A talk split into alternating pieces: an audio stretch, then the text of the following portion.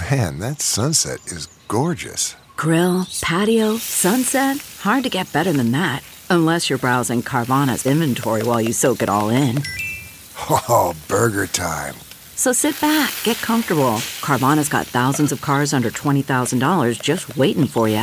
I could stay here forever. Carvana, where car buying meets comfort meets convenience. Download the app or visit Carvana.com today. Acast powers the world's best podcasts. Here's a show that we recommend. What is The Briefing Room? It's a behind-the-scenes look at how the criminal justice system works and the lives of the people within that system. If you love true crime, well, these are the real people who do the job every day of making sure justice is served. Hi, I'm Detective Dave. I'm Detective Dan. Together, we have decades of experience in local law enforcement, a profession that we think is often misunderstood.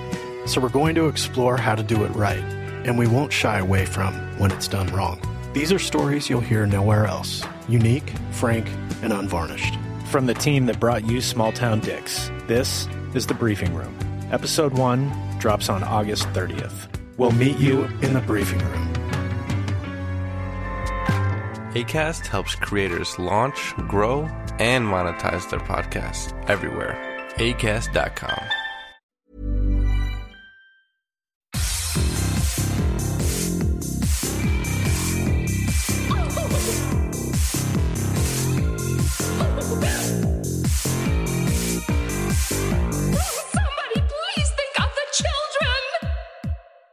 And welcome back to Scarred for Life, the podcast where we open up old wounds by looking back at the films that scared us as kids. I'm Terry.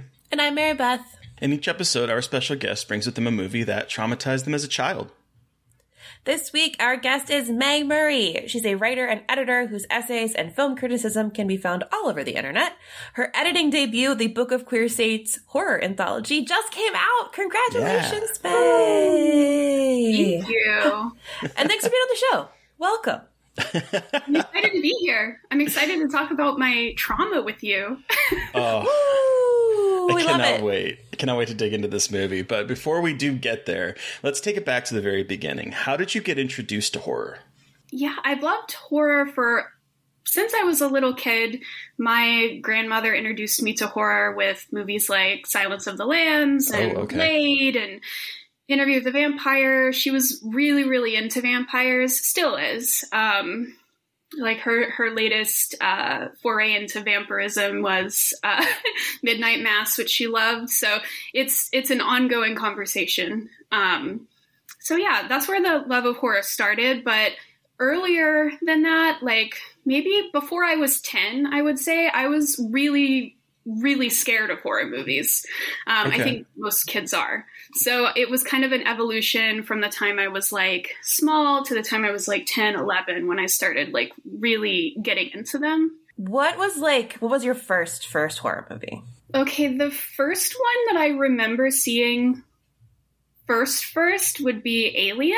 It came on TV when I was like 5 years old.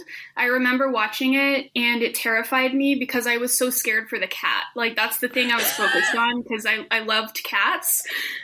So it was almost unbearable to watch because there was a cat in it. And the cat gets left a couple times and it's like, poor kitty, Jonesy. Yeah. Like I have flashbacks of that cat being in like a vent or something. It's been a long time since I saw it, but like running through a vent and like my 5-year-old mind just being like, please, dear God, don't let the alien get it. Oh man. 5 years old though, seeing Alien. That's pretty wild. Even if it was on television, so it might've been edited down. That's still pretty wild. Yeah, I'm pretty forthcoming with the fact that I had like no parental supervision whatsoever. My dad was actually like even as a small child, he was like, "Oh my God, you've got to see this." I'm like 5 years old. I'm like, okay, I guess I'll watch it. My dad was very similar. Was like, "Hey, watch this," and I'm like, "Cool, I'm like a grown up." Yeah. I'm watching grown-up movies. Yay! I'm so cool. And like, oh no, my brain is absolutely destroyed. and thus Scarred for Life was born. And thus Scarred for Life was born. So aside from the movie that we're talking about today, what were some other movies that really freaked you out as a kid? So many. The Blair Witch Project was a big one. And that was because my mom was like, I was like 8 or 9. She was like, if you don't watch this movie, you're a chicken. And I was like, okay. Jesus Christ. Listen, my parents had me when they were very young, so they just they were young people in their teens. Wait, how old were your parents when they had you? My mom was 19 and my dad was 22. Okay, cool. My parents are similar. My mom was 20 and my dad was 22. Yeah, so like they were in their 20s when they were doing this, which you know, like they were younger than me. Like, I can't even imagine. Like, I have friends who are having kids or, like, who had kids and have multiple children at my age of 28. And I'm like, what in the fuck? Like, I don't understand. Yeah. Wild. Yeah. Anyway, derailing from the movies you watched as a kid. Well, so Blair Witch Project, I was told I was a chicken if I didn't watch it, so I watched it. And I grew up in Arkansas where... it's pretty common for you to just kind of like put up a tent in the backyard and sleep out there, or to just like you go camping every weekend because it's like a really cheap, almost free thing to do. And so that scarred me for sure because we were always in this tent and I would be like up at night in the tent, like watching the sides of it. Like, is it moving? Is it, because you know the part where it's like they're like battering the sides of the tent? Oh. Yes, my worst nightmare. That's still, I don't go camping a lot, but whenever I do go camping, I fall asleep thinking about that. It's horrible. I haven't been camping in like many years, and I think that Blair Witch Project is part of the reason why even now. We don't need to go camping. Camping is, it's fine. Who needs to go camping anyway? My idea of camping is staying at like a Motel 6 or something. Well, similar. It's very similar. You just have a little bit more protection from the witch that's after you. And exactly. So you were scared as a kid watching horror films, but did you have any horror favorites from that early age? Let me think about that. There were horror type things that I really liked. I really liked werewolf stories. I wasn't scared of werewolves. I loved werewolves. Do you guys remember that show, Big Wolf on Campus? It was like a TV show. Oh my god, yes! It came on like ABC Family or something, but it was about this high school kid that turns in. It's like Teen Wolf before Teen Wolf. And yeah, I was obsessed with that show. I also loved Buffy. Weirdly enough, sometimes I wasn't allowed to watch it because like... the witchcraft in it. I mean, I was from the Bible Belt, so it was like, you can't be watching that. But I watched a lot of that, and I got the Buffy the Vampire Slayer magazines and stuff. So, oh my god, yeah. So you said you were around like 11 or 12 when you started watching horror movies and enjoying them. Yeah. So do you remember like what movie you saw that like really got you to start enjoying horror movies? I think it was Blade. Like, I think hell yeah, it was Blade. Oh my god, incredible choice. Or not choice, but yeah, that's incredible. I was really into, like, the sexuality of the vampires in Blade. Like, as a child, that was, like, my... I was like, oh, this is, like, sexy, and I think I'm kind of, like, discovering my sexuality through this right now. Because all of the vampires were so hot. Like, the evil vampires were Stephen so Dorff. Hot. Stephen Dorff. Hot. I was obsessed with Deacon Frost like you wouldn't believe. Same. I was like, this pasty-ass white man is like... this is it. It's the man of my dreams. Man of my dreams. Oh, man. I'm looking back at some of the pictures. That era with his like bedhead hair and just like... Oh, he's my so god. White. Just so white. Just so white, and like the leather, it was great. And then Blade himself was a badass. Like, I wanted to fight like Blade, but I also kind of wanted to look like Deacon Frost. Hell yeah, it's a great combo. Yeah, like I get crushes on these horror like icons where I'm just like, do I want to be this or do I want to have sex with this? I can't decide. Yeah, both. Why not both? Yeah, why not both? Yep. Oh, well, now I want to watch Blade. I know. It's been so long since I've watched those films. Like, let's just pause this and watch Blade, and then we'll come back. There you go. Bye, guys. We have to go watch Blade. Okay, so transitioning to being as an adult, do you find yourself getting scared of movies at all like you did as a kid, or are you kind of jaded from them now? I don't really get scared because I feel like I'm looking at it with a different lens now. Like every time I watch a movie, it's through like this critical lens where I'm just like, what am I getting from this? What am I feeling from this? Like, is there a message? Which I know there's like all this discourse about that, but that's just kind of how my brain works. But I can say that I saw Hereditary in an empty theater on the day that it came out. It was like a matinee showing in the middle of the day. Mm. I was the only one in a huge theater. Mm. And I was genuinely terrified. Like, I was genuinely so scared because I was in this huge space by myself where like anything could happen. That's the last time I was like really scared from a horror movie. Take a shot, listeners. That movie comes up a lot. That one or Terrified. Oh, alone by yourself in a big theater too. That sounds like a nightmare. Yeah, like I mean, I think it's an unsettling movie just on its own, but I don't think I would have been, because I rewatched it at home and I was like, this isn't as scary as I remembered it, but I was in like this giant dark theater. I was like, mm-hmm. Toni Collette is just going to come climbing on the wall at me. Like, I just know it. Just skittering down the wall with blood coming out of her neck. It's fine. Yeah, it's fine. There's nothing scary about that. Not even a little bit. But so now as an adult, what draws you to the horror genre? I always start out with because I feel like that's a good way to start. I really just love trying to see what I can get out of a piece of someone else's art. I like to read between the lines of what people are trying to say. And sometimes they're not trying to say anything, but sometimes there's a deeper message that's about like who they are as a person, which I feel like when I write horror and when I explore the genre, I'm kind of leaving clues as to like who I am, what I've been through. And I try to see if I can get those like little nuggets out of horror. So it's kind of like, it's fun and revealing and helps me feel connected to the person that made it. Yeah, so I think that's kind of how I look at it now. I watch a ton of horror movies like that, you know, probably don't have a message like that, but I like to see if I can make it about me because because that's what's fun, you know? Mm-hmm. Yeah.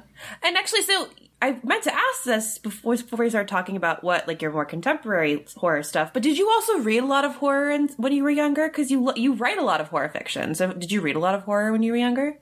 Yeah, I read a ton of horror. I I was that kid. I distinctly remember that there was this series of books that were for kids that was like a spin-off of The Sixth Sense. It was like continuations of like the little kid solving like mysteries. Really? I read those books. I was obsessed with them. I did not know that was a thing. Yeah. I didn't either. They were like little Scholastic book fairs, book fair things, The Sixth Sense. Scholastic book fair. Wow. Mm. Yeah. The best time. Best time of the year. The best time. And I read Anne Rice and Stephen King, of course. I read a lot of that. Of course, I read Goosebumps. I read... what else did I read? I read a lot of different things, but I've only really gotten into writing horror fiction in the past year, I would say. Oh, okay. So it's kind of like a relatively new development where I was like, I kind of want to see if I can do this thing that other people are doing that I really love, you know? We'll see how it goes. Well, so speaking of which, you also are an editor, and your debut editing piece just came out, The Book of Queer Saints. Can you tell us a little bit about that book and what our listeners can look forward to in it? The book is 13 original stories by queer horror writers that kind of was born of this idea of like, you know, what is good and bad representation for queer people. It came about because I was witnessing like some close friends even being bullied for the kind of horror fiction they were writing, kind of other queer people saying this is bad queer representation. And there were a lot of assumptions being made about how they identify, like with their gender and their sexuality. And I was witnessing this kind of like fallout of like people having to come out before they were ready and things like that, just because the internet said so, or the internet you know, was jumping on them and just forcing them out before they're ready. So as a response, I decided that I would make this book where we lean really, really hard into some of the more transgressive elements of queer fiction and really lean hard into queer villains, specifically imperfect queer characters who do bad things, and kind of make a statement about how that is part of freedom as well. It's good to have your, whatever it's called, Love Simon or whatever on the big screen. Like, it's cool to have that, and that's good for kids growing up. But for a lot of us, we didn't have that. Like, right. we had sort of like an underground understanding of queer culture. And I think that comes out in the horror fiction that people our age are writing, and just kind of like bridging that disconnect between the generations. Like, no, it's okay. Part of freedom is being able to be bad too. I love hearing you say that, because it's kind of like I find myself somewhere being pulled in the middle, where it's like I'm glad also that you brought up like Love Simon or the Hulu show like Love Victor. That I really enjoy as a 41-year-old. I love watching it because, again, like you said, it's not content I had when I grew up. My content, the queer characters are either like made fun of or they were like subtext, right? So like, yeah. I think there's like a push in some queer communities to like get that more like mainstream recognition that is like the Love Simons and the big movie that Billy Eichner is doing later this year, where he's like, it's like a romantic comedy. It's like going to be the first romantic comedy between gay men on like from big, you know, studio produced type like thing. And so there's that, and I think that's great. But then I also do think that there's a lot of like, especially for my generation when I was growing up through it, a lot of that avant-garde, a lot of that, you know, underground type horror stuff that it was going on. A lot of it in like the 80s, that kind of pop, that kind of punk like aesthetic that was going on, and that sort of like fuck you and mentality that was going on, that whereas you had like Pride, and then you had like these other people that were like, no, fuck that, we don't want to conform to heteronormativity, that kind of stuff. And I think that's something that I'm starting to see like a more renaissance with, and I think that's fantastic. Yeah, I think, you know, there's this belief, I see it a lot. I mean, it's from everywhere, but also in the horror community, where you think things have to be one or the other all the time. Like, there's the discourse about, should horror movies be horror for horror's sake, or should they say something bigger, like that elevated horror versus not elevated horror, whatever. And it's like, why can't things just exist and it be both? And I feel the same way about queer rep. Like, we should be able to have all of it. You know, like we shouldn't have to choose between one or the other.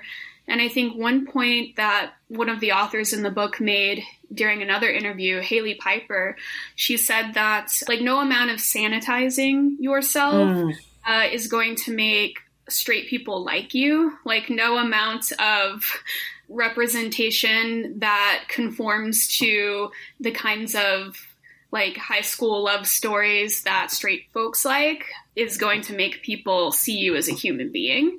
And I think that, that's part of the pushback against queer villains in horror, is that they're like, we don't want people to see us this way. But it's like, probably those people aren't going to read it anyway. So it's like, you're reading it because you're a queer person, but like, you know, it's not for them. It's made for queer people by queer people. Yeah. And I think that's the important distinction, right? Because I do think that if I were to watch a movie that was made by a straight person that had like really bad queer representation in it, I would feel one thing. But like if it's being made by the queer community, I honestly think we have seen ourselves as both like the other. We've seen ourselves as invisible. We've seen ourselves as like literally the monster, as well as figuratively the monster. And now I do like that we are able to kind of play with that expectation and make characters that aren't just like, we are the best, we're wonderful. No, you're just as fucked up as the rest of people, you know? And yeah. I saw that a lot. Like I recently, and I know he's one of the authors that contributed to this book, but Eric LaRocca, some of his, we had just recently talked with him, and we had talked about his... things have gotten worse since we last spoke, yeah. Yes, we just talked to him about that book and about, you know, because the queer characters in there aren't necessarily the best, you know, people. And so there's like complications, and there's, you know, I think that is, I love that we're finally at a stage where we can have that and we can have characters that aren't just one side of representation. You know what I mean? And like, we finally have villains that we can say are queer villains without kind of reading between the lines. Yeah, they're unabashedly queer, and they're not villains because they're queer. They're villains who happen to be queer. Mm-hmm. Exactly. So how did you really get started in your writing and started realizing you wanted to write about horror? Well, I mean, does it count to be like a little... like 12-year-old writing yourself into werewolf stories? Yes, it does. I wrote myself into Harry Potter. I know before all of these horrible things happened, I wrote myself into all that stuff when I was younger. That's how I got started writing too. Yeah, definitely like fan fiction, I guess I would say. Like I wasn't like a fan fiction writer, but if something came like, if I wanted more of something, then I would seek out fan fiction, specifically the queer fan fiction. So, hell yeah. I was like, I need more of this, and I need it to be gay, please. Oh, but fan fiction is, like, I know people always laugh about fan fiction, but I feel like fan fiction gave so many of us an outlet when we were, like, young and on the internet and, like, didn't have access. Not even on the internet, but, like, didn't have access to things that we really wanted, and you found a little bit of a community on the online. Yeah, I didn't write fan fiction so much, but I did role-playing games online where you choose an existing character like Vampire Willow or something, you know, from Buffy, and then you play as that character. I did stuff like that a lot, and kind of cool. Realized through writing those characters that maybe I could actually write a book about evil characters, which I haven't done yet, but that's next on the agenda. Well, speaking of next on the agenda, I did see on Twitter that you recently posted about a queer horror novel, An Experiment in Community, that is going to be launching on Kickstarter. What can you tell listeners a little bit about that? When is that going to launch on Kickstarter? Can you say that yet? Yeah, it's going to launch on May 23rd. Okay. And almost my birthday. My birthday is May 14th, so I chose your birthday the day after my fiance's. Wow. Look at this. Are we all like Tauruses? No, I'm a Gemini. He's a Taurus. All right. I'm just kidding. That's about the response I usually get. Yeah, you just stay in your corner, Capricorn. Wow. I don't know what that means. It just sounds, I don't know what that means. I really don't know what any of that means, but anyway. Wait, was I talking about something? The queer horror novel, May 14th, the release of your horror. I'm sorry. May 14th is my 30th birthday. It's your birthday. May 23rd is the launch of the Kickstarter. So essentially, I'm crowdfunding a writing advance, trying to see how viable it is to be an indie horror author when you have virtually no money. So I'm trying to encourage people to kind of step away from traditional publishing and also make a living from indie horror publishing. So I'm trying to see if there's a way for folks to do that, essentially. Yeah.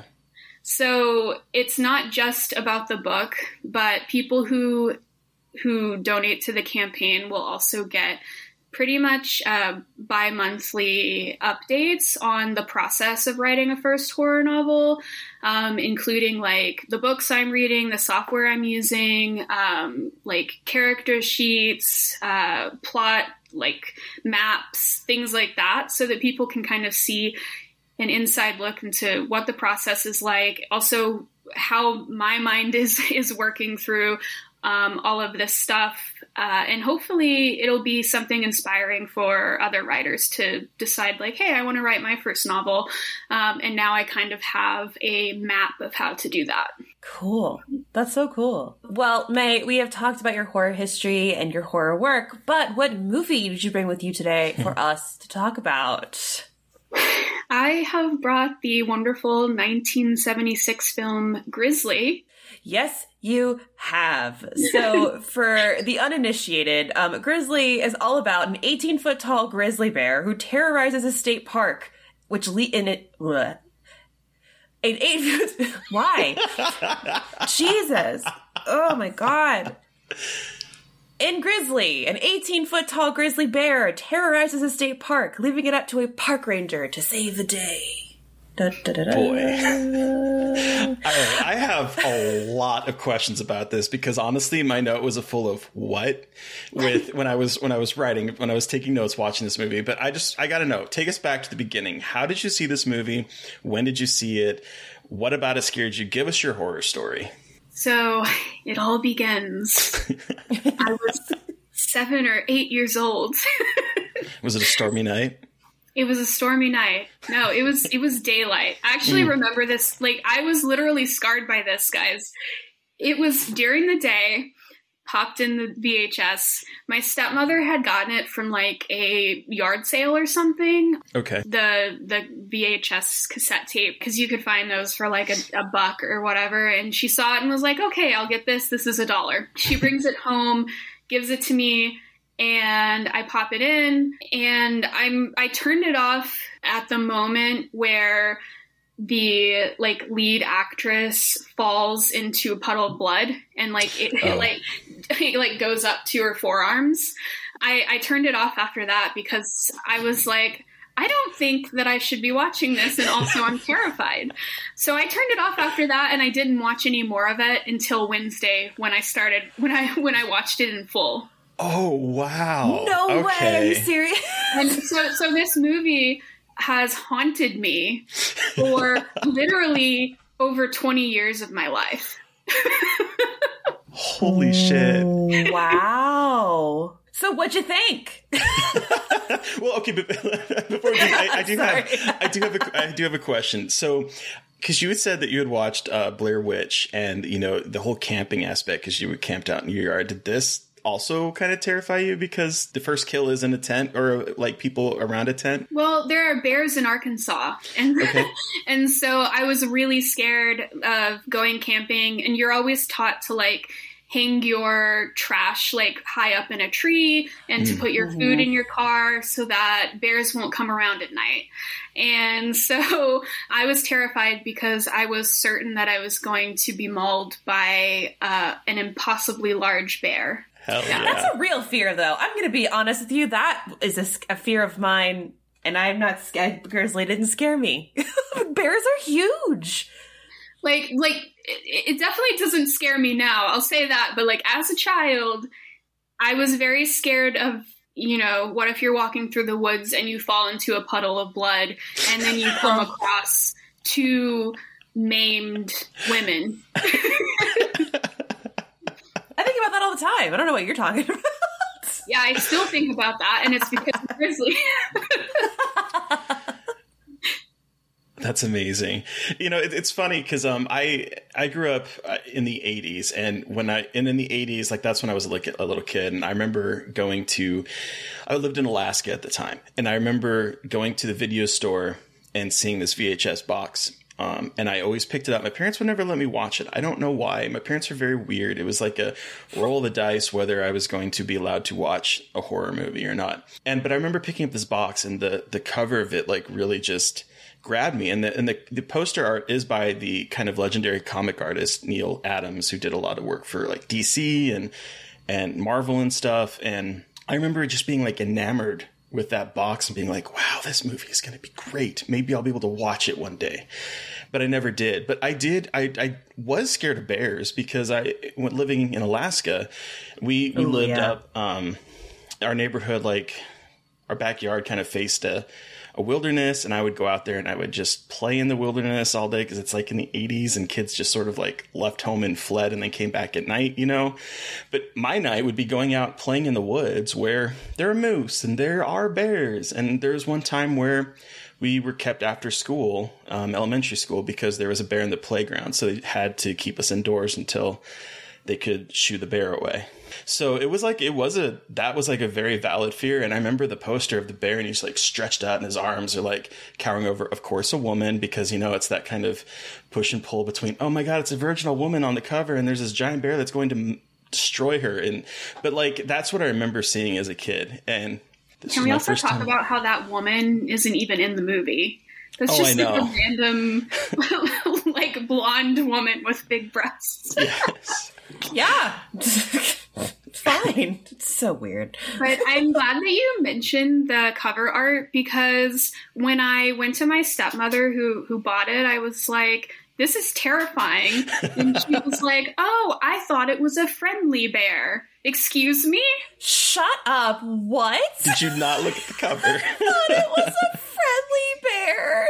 Like, if you're listening to this, I need you to go look at the cover and tell me what kind of excuse that was. Valid. What? I thought it was a friendly. I'm going to start. Wow. She was. So my villain origin story is that I did have like a very abusive stepmother. So she was kind of a, what's the word? Like compulsive liar. So I feel like it might not have, like, she might have even wanted to scare me. Who knows? But the fact remains that it is, if you look at the cover art, it is absolutely bonkers statement.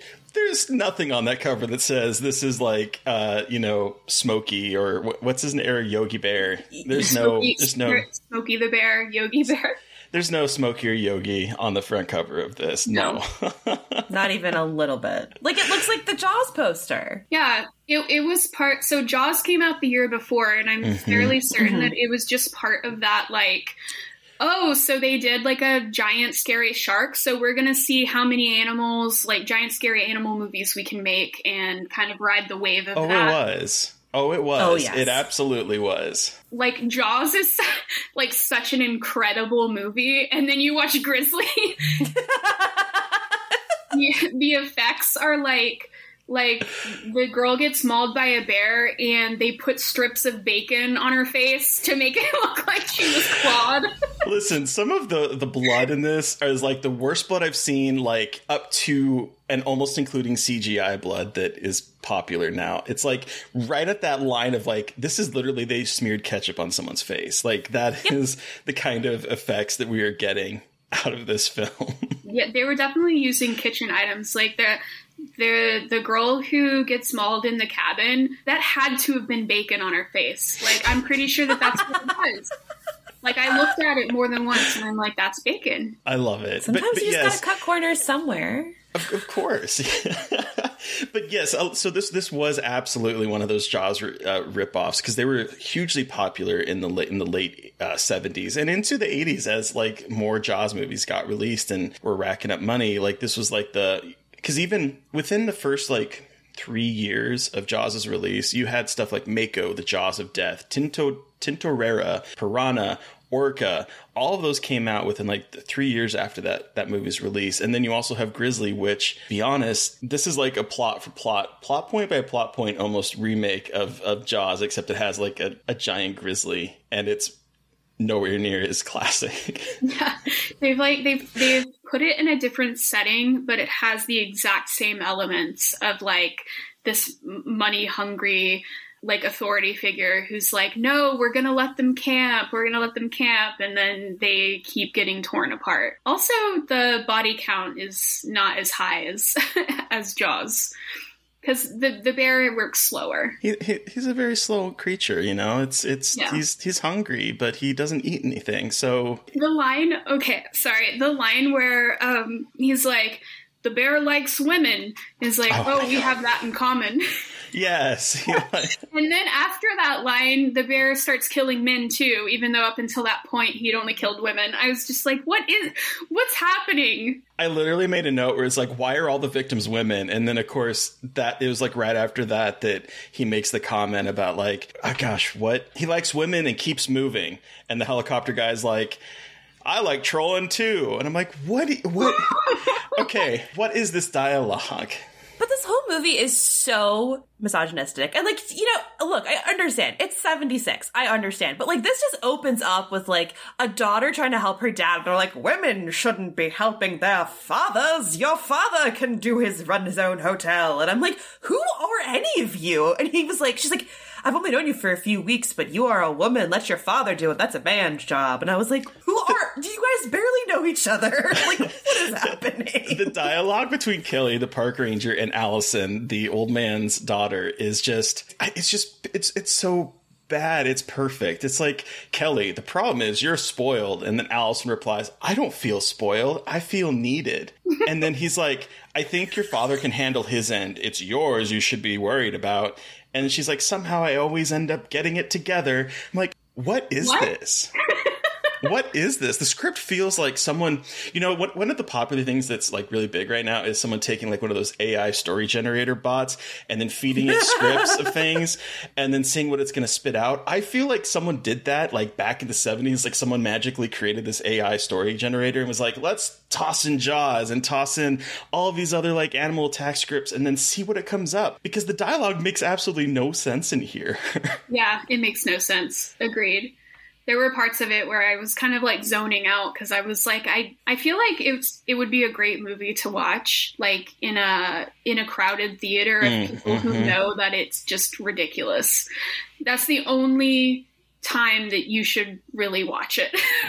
It's a good drinking movie. This would absolutely be a good drinking movie. The first attack. I want to let's get back to on this very first attack sequence where the two women are walking back to camp and they're having the most inane conversation. Like, do you guys know the idea of like rhubarb, peas, and carrots? Have you ever heard of that saying?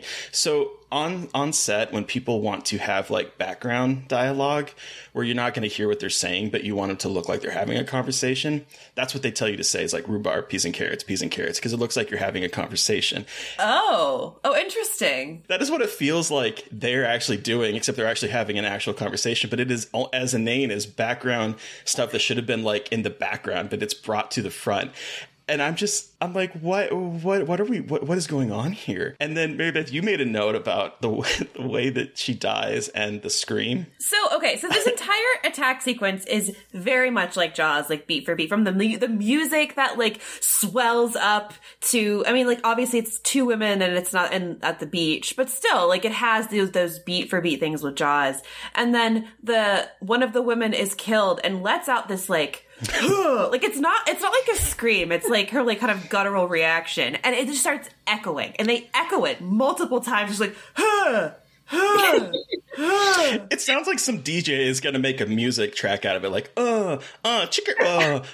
you know, it's like they were trying to make like a song out of it almost. Well, and I immediately like that, like I already knew, but at that point I was like, oh, this is just gonna be like an insane ride that like is just full of these weird decisions with, and like all I could think about in this movie was the music and how it's like very weirdly, I don't know if patriotic is the right word, but like in the opening sequence when we have the opening cards and it's these beautiful shots of the mountains, and after I think one of the rangers goes, this is perfect America country or something about like it being beautiful, like this is what America is, and they have this like cheerful music that almost sounds like something out of like a TV Land show, like Leave It to Beaver or something, and that continues throughout, which I was like, is this a purposeful thing to like contrast with the violence, or am I just trying to make this make sense in my horror academic brain? Yeah, I noticed that too. Where it's like da da da, like it's like so lovely. It's so yeah, lovely. Exactly. And then you're like, what kind of movie is this? Is because it starts to feel kind of like a, like an adventure movie, and you're like, okay, is this like an action adventure type movie? And then the maulings begin to happen, and in between the maulings you have the same track of like lovely music as they're like going about the woods. I'm like, that was certainly a choice. And then they also have music that sounds like it's got like a theremin, so it sounds like alien abduction music sometimes too. And I was like, wait, what? It's just like Totally, this movie is such a fucking mess. Like, from every part of this movie that you could apply the word tone to, it's off. Like, it's just off. Yeah, so that opening scene where the pilot, who later becomes like one of the three main characters in this, and you're right, the music is patriotic, the music is talking about that, but I love the line because he says, he's talking about how, you know, further encroachment and we're going to destroy this natural beauty. And he's like, and if we can protect it, we just might be able to keep this typical and completely American landscape forever. And I'm like, okay, so that is the start of this movie. And I was like, okay, so are we talking about how like encroachment is going to, you know, cause like animals to attack? Like, is this like an actual like, you know, nature type thing where it's like, yeah, we got to preserve this country because, you know, if we start to, you know, encroach on it, then the animals will come in and, you know, destroy things. I'm like, is that what we're doing here? But it never really follows through with that opening. No. And, like, that's a message I could have gotten behind. Yeah. Like, if they had leaned into that, I would have been like, okay, this movie has something to actually say. But what this movie actually has to say is, it's not bear, it's grizzly. There's a difference. It's my favorite line of the whole movie. Because I pulled it up on my iPad because I was curious. But, like, you have the very much, like, Officer Brody, mayor of town. Like, good conversation. Mm-hmm. And how, but I absolutely love where, like, it's not a bear, it's a grizzly. And they're like, a bear is a bear. I'm like, are we all fighting about what a bear is right now? We're fighting about the nomenclature for a bear. I know, it's so funny. It's not a bear, it's a grizzly. I'm like, they're just like arms flying everywhere. And they're like, a bear did that. No, it's a grizzly. And then the viewer is like, could you please get your priorities straight? Let's have no more semantics, guys. Go take care of the thing in the woods. Right. I love the conversation that Kelly, the park ranger, has with the doctor. This is again a plot point directly out of Jaws, right? Where they're showing like the remains of the person and, you know, explaining like this could have been a shark that did it, you know, that kind of stuff. That's kind of what we get here. The doctor's examining the body under a bloody sheet and he's like, well, it was a big one, all right. And Kelly's telling him, you know, well, bears don't eat humans. And he's like, this one does. Or this one did. And I'm like, what? But we get to the trio of characters. And so we have Kelly, who's obviously the Brody stand-in. You have Scott, who we got to talk about Scott, the nature scientist who's literally wearing Hooper's beanie through most of this movie. Hooper from Jaws. I didn't even think about that. I didn't think about it either. I was like, well, I kept going. It's like, okay, so this is obviously the trio from Jaws, because then you also have Stober, the helicopter pilot who's seen shit, who is the stand-in for Quint, who's the one that takes him out on the boat, right? So, like, you have that dichotomy, that, like, connection there. And then I'm looking at Scott, who is introduced wearing a deerskin cape. And he has been... Sorry, it's so... He has been living with the deer? Yeah, he's been living amongst the animals of the forest. And it's because Kelly calls him on his phone that his, like, living with the deer, his harmony that he has created is, like, interrupted, and no longer him with his deerskin cape is no longer being accepted by the deer. Like, what is going on? But he's a weird character in this. I want that movie. Yeah, I mean, I want that movie. Have you seen Grizzly Man? That's basically the real-life version of that. Oh, Grizzly Man. Oh, yeah. Terrible. Oh, my God. But we should talk about the bear himself, because he was a good boy. He was a good boy. Big boy. Teddy, the Kodiak bear, was 11 feet tall and the largest bear in captivity. 11 feet. When he is standing by that helicopter, I was like, nope.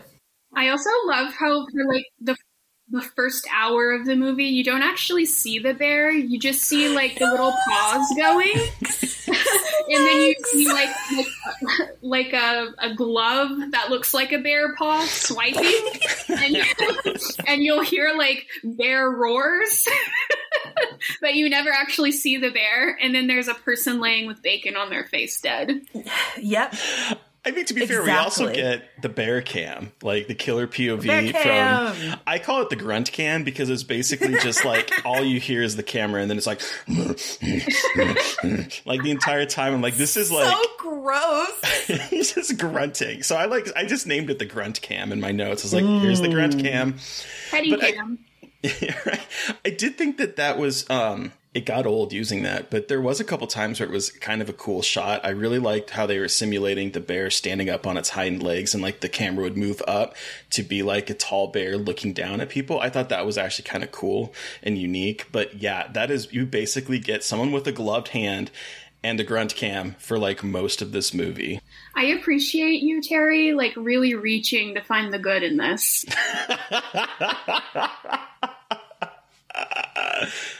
I am a sucker for a good killer POV, especially with animals, because I'm like, I think it is really fat. Like, I love it because, like, again, the found footage bitch in me is like always thinking about that stuff, and it's so cool. Like, oh, cool, we're gonna see from the perspective of the animal. Again, it's totally copying off of Jaws. Like, I don't think they're being super original, but it's always just kind of cool to be like, well, at least you guys did try to do something a little different, like a little bit more than the typical like. Just on the dudes the whole time. What if they told the whole movie from the perspective of the bear? That would be incredible. A found footage movie from the bear's perspective. Someone put like a camera on the bear's head to like, you know, track it. And then we just see it on its rampage. Don't give me that. Don't give me ideas. My brain was going to, what if it was a mad scientist who built like a robot bear that was killing people? And then you could see through the eyes everything the bear saw. Let's make that. Yeah, let's do that. That would be cool. And it's found footage. It's the film that they have extracted from this robot bear. I gotta go. I have to go write it. Goodbye. But so, Mary Beth, you did mention the bear that played the bear, Teddy, and I just want to throw out a couple little factoids that I discovered about this bear. Please do, because I love him. They rented him from the Olympic Game Ranch in Sequim, Washington. Rented a bear is very funny. Is like the phrase saying, I rented a bear, like literally rented a ginormous bear.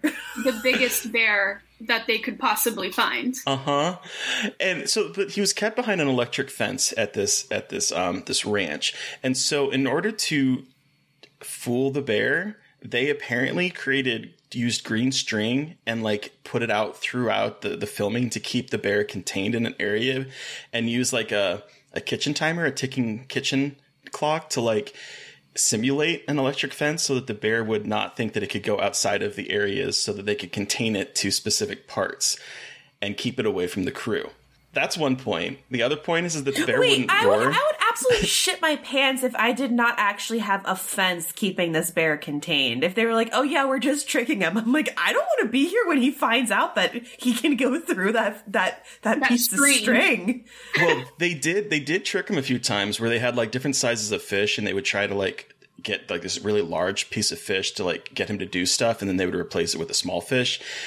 And then eventually he saw the big fish outside of it and he went lunging for it. And it was like a big moment of like, oh shit, because this giant bear is lunging for this giant piece of fish. But he wouldn't roar. And so there's this video on YouTube. It is a making of videos, like 7 minutes long, but it had some of the footage of them shooting the bear. And in order to get like the kind of roaring face that he would do, they would throw marshmallows into his mouth and then hold the last one like right outside of his aim, and he just like leaned forward like, oh my god, trying to get it. And there's actually a little bit of a footage of them holding out this little marshmallow and the bear straining to like try to get it, and that's how they made the faces for the roars. That's crazy. That's like the cutest roar story. Like they're withholding a marshmallow from this bear, and he just really wants that marshmallow. He just really wanted that marshmallow and the fish. And that's the face that he's making when he's maiming people and murdering them. It's really, I want that marshmallow face. I'm so glad that I know that now. Oh my gosh. Okay, I also want to talk about Kittredge, the Mayor Vaughn stand-in who owns the park. Mm-hmm.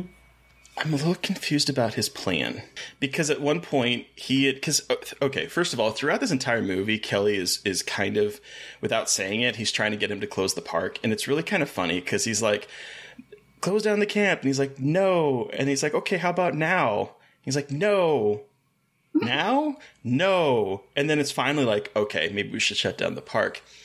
But what I love is that Kelly talks to him and basically accuses him of wanting to have all the press here to film all the devastation because he wants a job in Washington.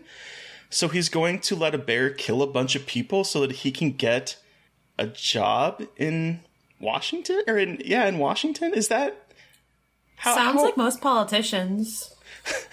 Yeah, it's kind of like, you know, to show off, like, I can handle this disaster. Like I'm handling it very effectively. And that's going to get him a job in Washington.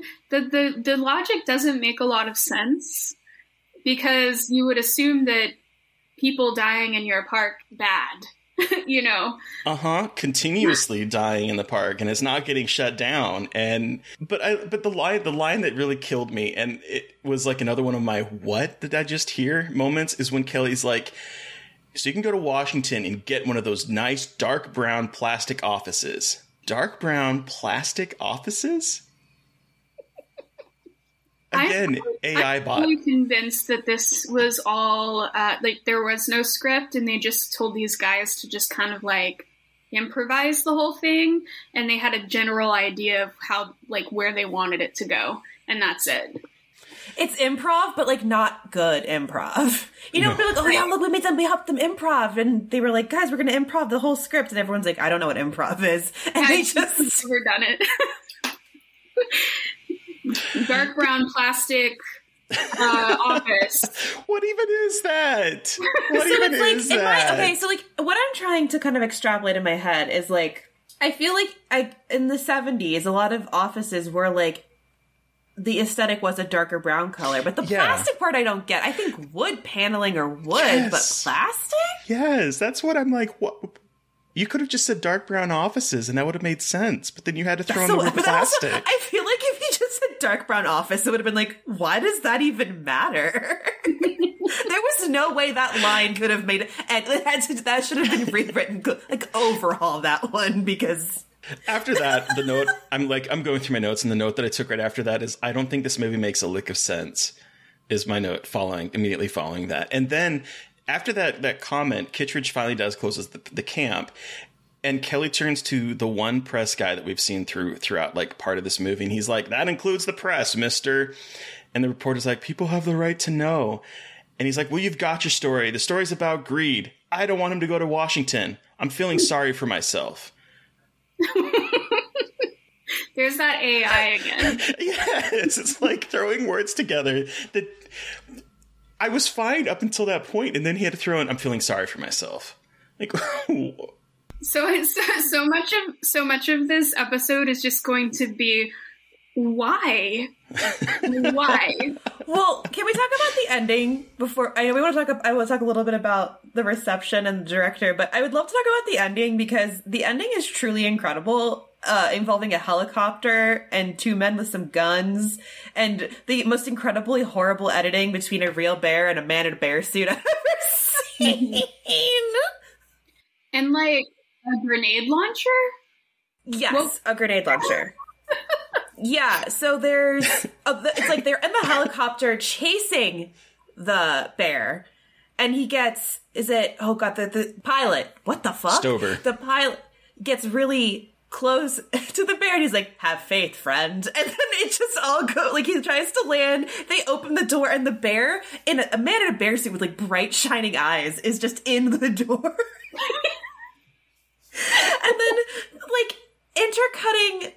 Now, and like the editing is incredible, because you can totally tell that what was shot with like the bear with not with people, and then when they spliced it all together, and then the helicopter spinning in a circle, and it's just chaos reigns this ending. Stover gets thrown from it. He has his gun with two bullets. He shoots, somehow misses the bear, then starts to use it as a bat. The bear chases after them, has a showdown, and then Kelly starts shooting his rifle at the bear and then grabs the bazooka. and shoots it. Yeah, what? Why do you have it? That was what I was like, why the fuck do you have a bazooka? Like, that seems like a lot. When did it get there? And also, why didn't they use it in the first place? I mean, if you have it. The reason why it's there, and this kills me, is that we start to learn a little bit about Stober's backstory, about how he fought in Nam, and he uses some really racist terms about how like he was having to shoot these people, and the body count got so much that he had to basically disassociate what he was doing, and he's like, and now I'm back in the thick of things. It's basically like what I got from it.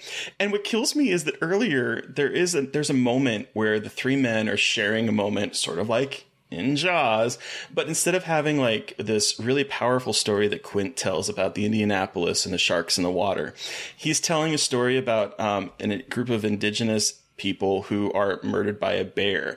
And then he makes a comment about how, what was the line? But is basically like suggesting that he was one of the indigenous people. Yeah. You know, a normal thing for you to say about anything. Because he's like, that he was one of the indigenous people that was murdered by the bear.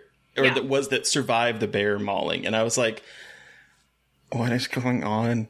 Yeah, I had totally forgotten about that part. I think probably dissociated that part, that part out. And it's just so funny because like we're talking about it and saying like, oh, this is so funny, this is so weird, because there's not a lot of substance to this movie. Like, it's hard to discuss a lot of things here because it's like so obviously the surface level version of what Jaws was doing and talking about bureaucracy and law enforcement and all of this interesting stuff and about the environment. And here it's like, yeah, okay, we saw Jaws and got it, but just like the aesthetics, we didn't actually understand why it was so good. And then you're watching it and you're just like, well, that's all this is, with a little bit more misogyny in it. And by a little bit, like a lot more misogyny in it. What happened to Allison? Thank you, because I thought I was excited at the beginning. I'm like, okay, cool, so Allison's getting introduced at the beginning here, so like she's going to be one of our main characters, and she just disappears. Yeah. I mean, okay. It's like the rest of the script. It's utter chaos. People come and go, and most of the lines have nothing to do with the line that came before it. So like there's this whole discussion with Allison and Kelly where she's like, she wants to come on the trip and she's a photographer and she wants to go and find this bear. And he's like telling her, no, I'm not going to have you in danger. And she's like, you don't get to tell me that. Like, it's almost as if like we're going to do sort of like a yay women feminist thing. But then he's like, again, with the lines, I don't feel like playing little boy girl games. Oh, I hate that line. Ew. And then he kisses her or gives her a peck, sort of. And I'm like, wait, when did y'all's relationship? It was the most unsexiest kiss I've ever seen in my entire life. It was like two pieces of rock hitting each other and bouncing away. So unsexy. I was like, this is the most like. I've seen some bad movies, but this is one of the most unconvincing relationships. Like, they're trying to have this, like, look, they're so funny and stubborn and butting heads because she's a stubborn lady, likes to speak her mind, and he doesn't like it when ladies speak their mind. And I was like, nope, I don't think this is doing what you think it is. Yeah. I mean, no character in that film really had any sort of chemistry with the other. No. They're all strangers. Like, they had literally just met that day on set and had never spoken before a day in their lives. I do want to give a shout out to Gail, the other woman character in this. Do you even remember Gail? Because I would understand if you don't. But she is one of the park rangers who is introduced and she just can't stop smiling. Like, the entire time she's on screen, she is just smiling the entire fucking time. She shows up and she's like, she's like, I wouldn't miss a Kelly briefing. And then she just has this like smile the entire time. And she's the one person that, of course, has to get naked and skinny dip in the waterfall and gets like murdered there. But the entire time she is walking around as if like she's trying to stay in character the entire time. And it's like, she can't, she like... Can't stop smiling. I'm on film. Her stripping to go into the waterfall while she's on duty. Well, I love that the line was basically like, you know, I'm gonna go soak my feet, and then she gets topless. She all her clothes. My feet. Oh my god, listeners! I wish you could just see what Mary Beth did. For your eyes only. When she gets attacked, the bear's arms like come out of the waterfall and like pulls back into the waterfall, and it's like clearly a man. Like 18-foot bears hiding behind that waterfall, and she didn't notice. Yeah, they're like not subtle creatures. Like they are like stinky and gross and loud. Like that's incredible. I think also that's one of the parts where they had bear cam, and the bear had started out like not behind the waterfall. Yeah. So it would be literally impossible for the bear to go behind the waterfall without them noticing. There's just literally no impossible way. It would have been so fun if this movie was just a dude in a bear, it was literally a man in a bear suit being a serial killer, and they discover that it is literally a scary man living in a cave and like is killing women. That would be not fun, but I think that would be interesting. If the guy in the deer pelt ended up being the person in the bear suit, and he's secretly the killer. Cool. Oh my god! Because he's already wearing pelts. and then there's this epic showdown, and instead of like Kelly killing him, a real bear comes out of nowhere and kills him, and then all was right with nature and the universe. And the bear, like, just one of those really weird human animal moments where they acknowledge each other solemnly and move on. With a nod, with a solemn nod. Doctor, and then they continue on their way. We did it. We did it. I'm rewriting Grizzly. What we're talking about right now, though, makes completely 110,000 times more sense than what was on film. To be perfectly honest. It says something about the material that we're talking about when we can just come up with a hypothetical situation that's way better. Just sitting here pulling shit out of our ass, and it's like, this is so much better than anything that was on celluloid in this movie. I feel like we could walk away from this with something really viable on our hands, guys. I mean, I think we're making a found footage bear attack movie. I think that's kind of what we're going to do with this now. I'm into it. My favorite point, and this just like popped in my head, is the hunters. So there's these drunk hunters, and they're out in the woods chasing down after this bear, which is, of course, again, a plot point from Jaws, which we're going to keep going back to while we discuss this. Can you imagine even putting a gun in near your hand when you're drunk? Like, no. I can't even imagine holding a gun now as a person. Like, in general, guns scare the shit out of me. But drunken hunters is the most terrifying. It's scarier than any bear. It's a drunken hunter. Yeah, Jesus Christ. Dick Cheney. Yeah. It's more common than you think where I'm from. Yeah, it was super common. No, it is super common because I learned that after I worked on a show that took place in a very rural area. And like, oh yeah, like hunting while drunk is like a common thing. I was like, that's fucking insane to me. That's wild. Like my dad would get ready to hunt, and like the first thing that he would do is load up a cooler that he can carry with him in the woods. It's like a manly thing to do, like to go hang out and drink beers and shoot animals. Guns. Yeah, sorry. This is not meant to be an anti-gun, anti-hunting podcast. Sorry, guys. I know, and we're about to get flooded with so much hate mail because of all the right-wingers who listen to this. Because of Grizzly. Yeah, because of Grizzly. Canceled over 1976 creature feature Grizzly. Honestly, I welcome it with open arms. But so there's this one hunter that's going off on his own, and that's the first time we see the bear. We actually see the bear on camera, and the hunter drops his gun immediately instead of like shooting it or whatever, and starts running. And while the bear is grunting, he is running. Well, I don't know. But there's a shot, and this shot just like kills me, of the hunter is running, and he leaps from a rock to a very thin tree that is literally maybe, I don't know, 7 to 8 feet off the ground, and slides down the tree and goes, ow, because he hits something on it, and then he takes off running again and like falls into water with a Jesus, like falling into the water, where he is then washed away to safety. But I was like, this is the energy I want this movie to have, because this is silly as fuck. He slides down the tree like it's like one of those fireman poles that the guy, he like goes around it. And I was like, dude, you literally could have jumped off that rock. Like, that rock ain't that high. No. Ooh, like a Scooby-Doo ass shit. Ow! Zoinks! But okay, so director's William Girdler, and William Girdler was known for directing blaxploitation films. He directed Abby. He's a white guy, but he directed Abby, which was sued by Warner Brothers for kind of ripping off The Exorcist. So we have that. We have this movie that is obviously a ripoff of Jaws. There was a quote I found on IMDb where he was mentioning how people called him the ripoff king, and he only made 9 movies in his career because he passed away shortly after making The Manitou. He died in a helicopter crash, like right after filming that. It had nothing to do with the movie, but right after finishing filming The Manitou, he perished in a helicopter crash.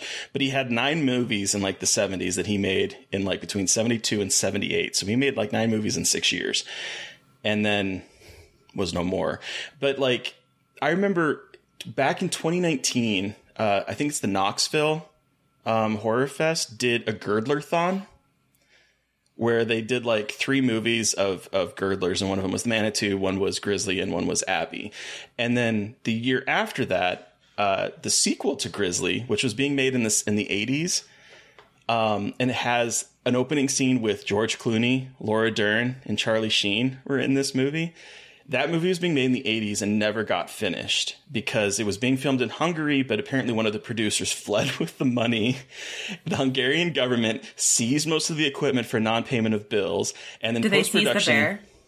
Well, so here's the thing. They didn't finish the movie because they were going to shoot this animatronic bear back in the States. But then the animatronic bear did not work. So most of the stuff that they had filmed was a man in a bear suit in Hungary because, again, they were going to have this animatronic bear that didn't work, and then no one had money to finish it. And so it never got finished. There was like VHS work prints of that film that people had found. And then back in 2020, it was finally finished. Someone came up, found all of the like bits and pieces of it, and somehow made a movie. And it also premiered at Knox Horror Fest in 2020. That explains a lot, because I saw that there was a sequel, Grizzly 2, and it was listed as 2020. And I was like, well, there's no fucking way that that's true. And so now it's all coming together, because the screenshot that I saw was of like a frightened Charlie Sheen, and they're all 3 of their names are on the poster, and they're only in it for like what, like 5 minutes. They're killed in the opening. The opening scene. Yeah. Very scream of them. Amazing. I feel like I should watch this now.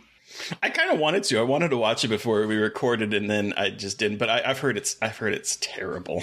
But well, obviously, I know that is a shocking revelation to you all.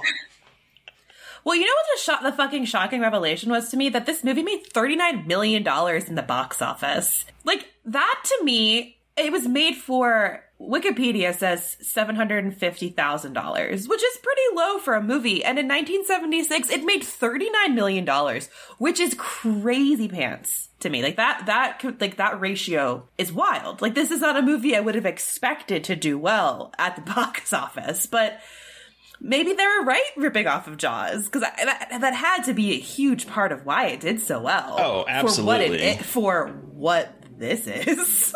Yeah. There's one other thing I want to talk about very briefly, is that there was a tie-in novelization that came out. I want to say, like, I think it was published around the same time as the film came out. And it gave several specific reasons as to why the grizzly bear started killing and eating humans. 1, it grew too fast, and so its mother drove it off before it knew how to hunt properly. It injured its jaw before entering the park, thus causing it serious pain. See, I thought you said it started its job. I'm like, what are you talking about? It started its job. It's like, he's a little business bear. Teddy the business bear. And the reason why he got a taste, this is the part, I cannot wait to see your faces. The reason why he got a taste for human blood was that his first victim was a menstruating woman.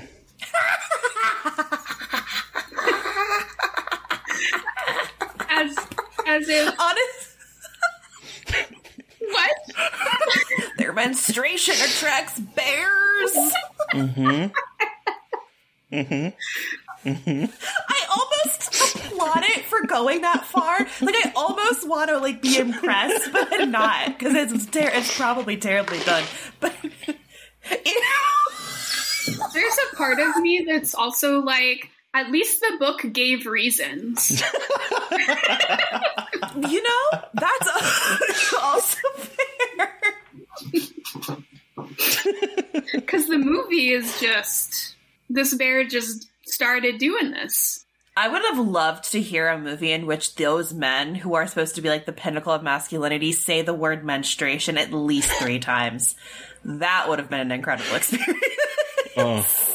Wow. They would have whispered it. They would have been like, "That's well, Chief, she was menstruating." Menstruating.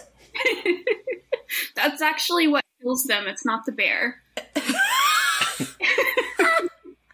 Oh my god. But I also see that Grizzly was the top grossing independent film of the year and held the record until Halloween came out in 1978. What? Isn't that crazy? It's That's so bananas. It's so bananas. I can't wrap my brain around it at all, because like so many movies better than this have made so much less. It's also like, I mean, as far as I can tell, like pretty much forgotten movie. Like people don't talk about this movie. Like it's like very, very niche, you know? Because Terry had the Blu-ray, but you got it as part of the pack. Yeah, I was going to say you have it, but you had never seen it. I had never seen it. It was Severin put it out and they did like a nature attack thing. And I got the package because I wanted one of the shark movies, because I'm obsessed with really bad shark movies. And it was included in that package. And that movie was included. And then I also found out when I was right before we started recording that Day of the Animals, which was, again, another Girdler film, there was another nature attack film, was also included in that package. So I have both Grizzly and his follow-up, Day of the Animals, in my Blu-ray collection behind me that I completely did not realize I had. It just so happened. It just so happened. One other thing, at the very end, when they launched the grenade launcher, the bear explodes essentially, like, and it's a car or something. There's literally, yeah, like it's a car, and there's literally nothing left. No blood. There's nothing. It explodes, and then it's empty field. But the explosion is so obviously CGI too. Like it looks like a planet exploding in Star Wars. Like the explosion is like so obviously not like a realistic explosion in any stretch of the imagination. It's that like his bones are incinerated.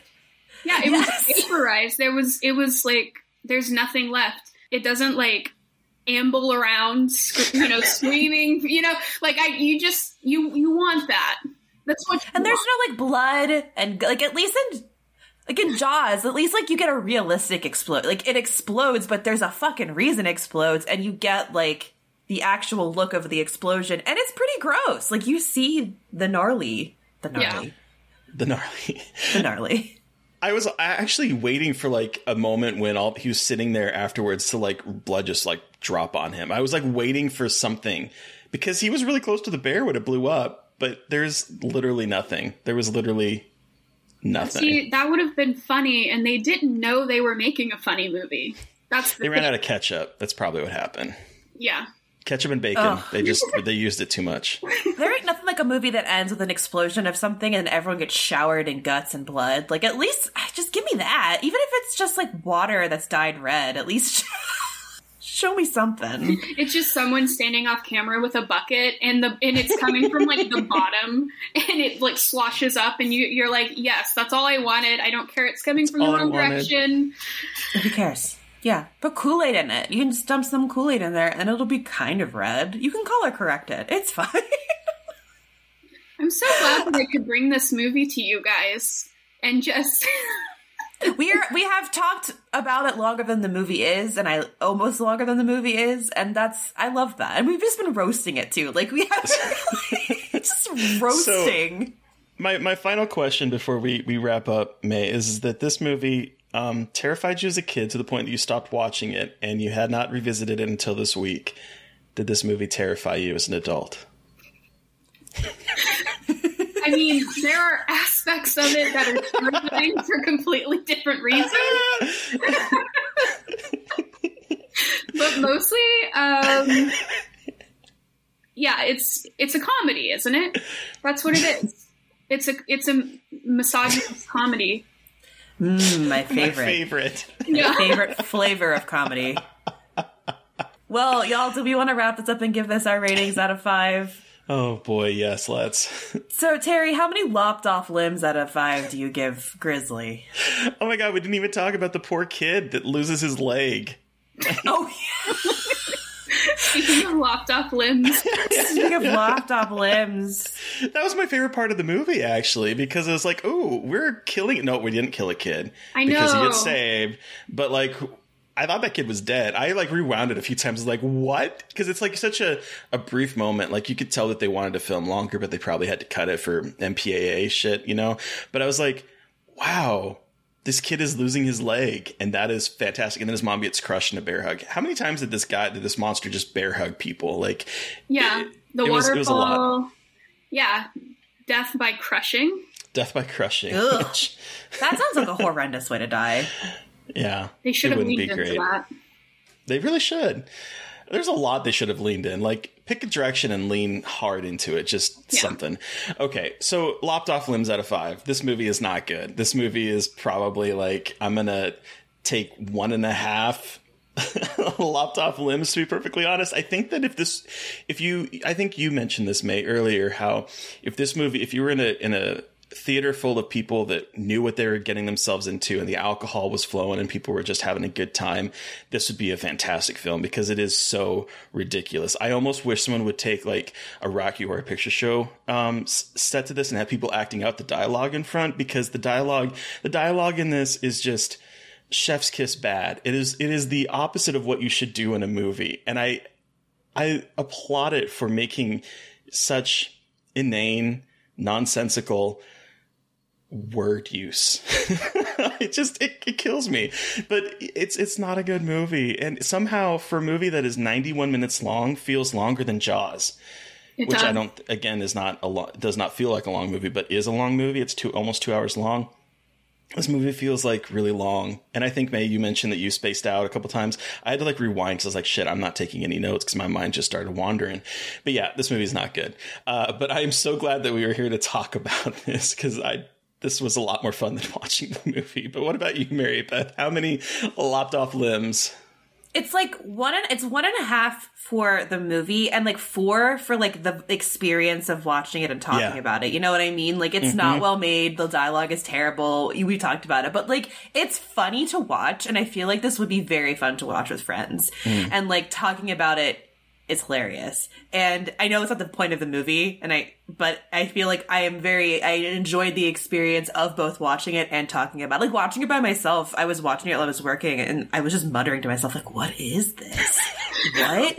And I honestly applaud your movie if you can make me verbalize that. Like, even if it's bad, I still applaud you for eliciting, like, an actual reaction out of me like that. Like, I'll always respect it. It might not be for good reasons, but you know what? You got me to really emotionally engaged with your work, so... That's something. I question everything. But Mae,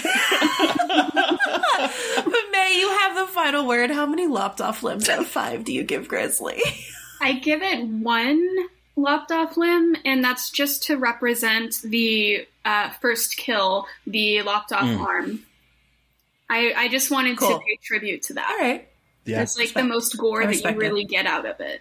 It really is. That arm.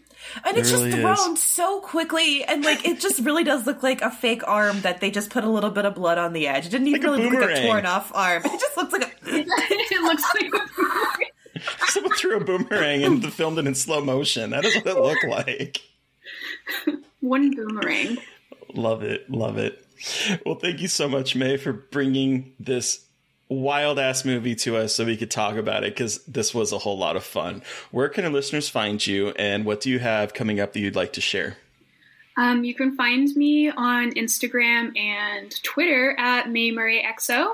Also have a website, maymurray.net, that I need to be a lot better updating. And next, I'm going to be crowdfunding my big queer horror novel. So, yeah. Donate to that. Yeah, and listeners, we're going to put all of the links to the Kickstarter and to the book that you edited that just came out, Queer Saints, right? Yeah. It's like I had my notes and then they vanished and I'm like trying to remember off of everything. But yes, so all of that notes will be like in our show notes, and I keep pointing down as if people can see it, and I keep doing that, and I don't know why that is a thing now.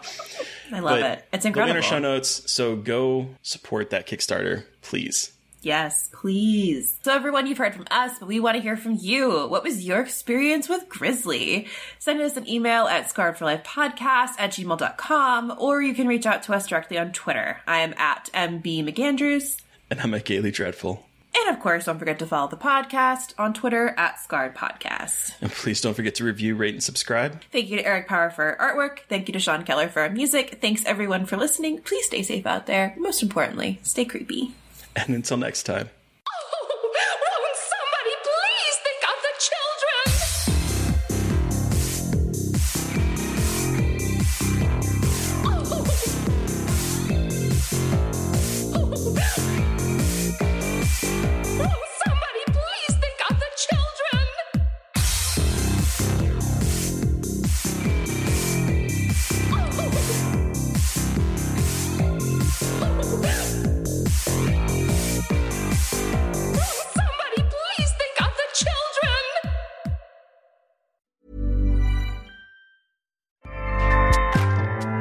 Acast powers the world's best podcasts.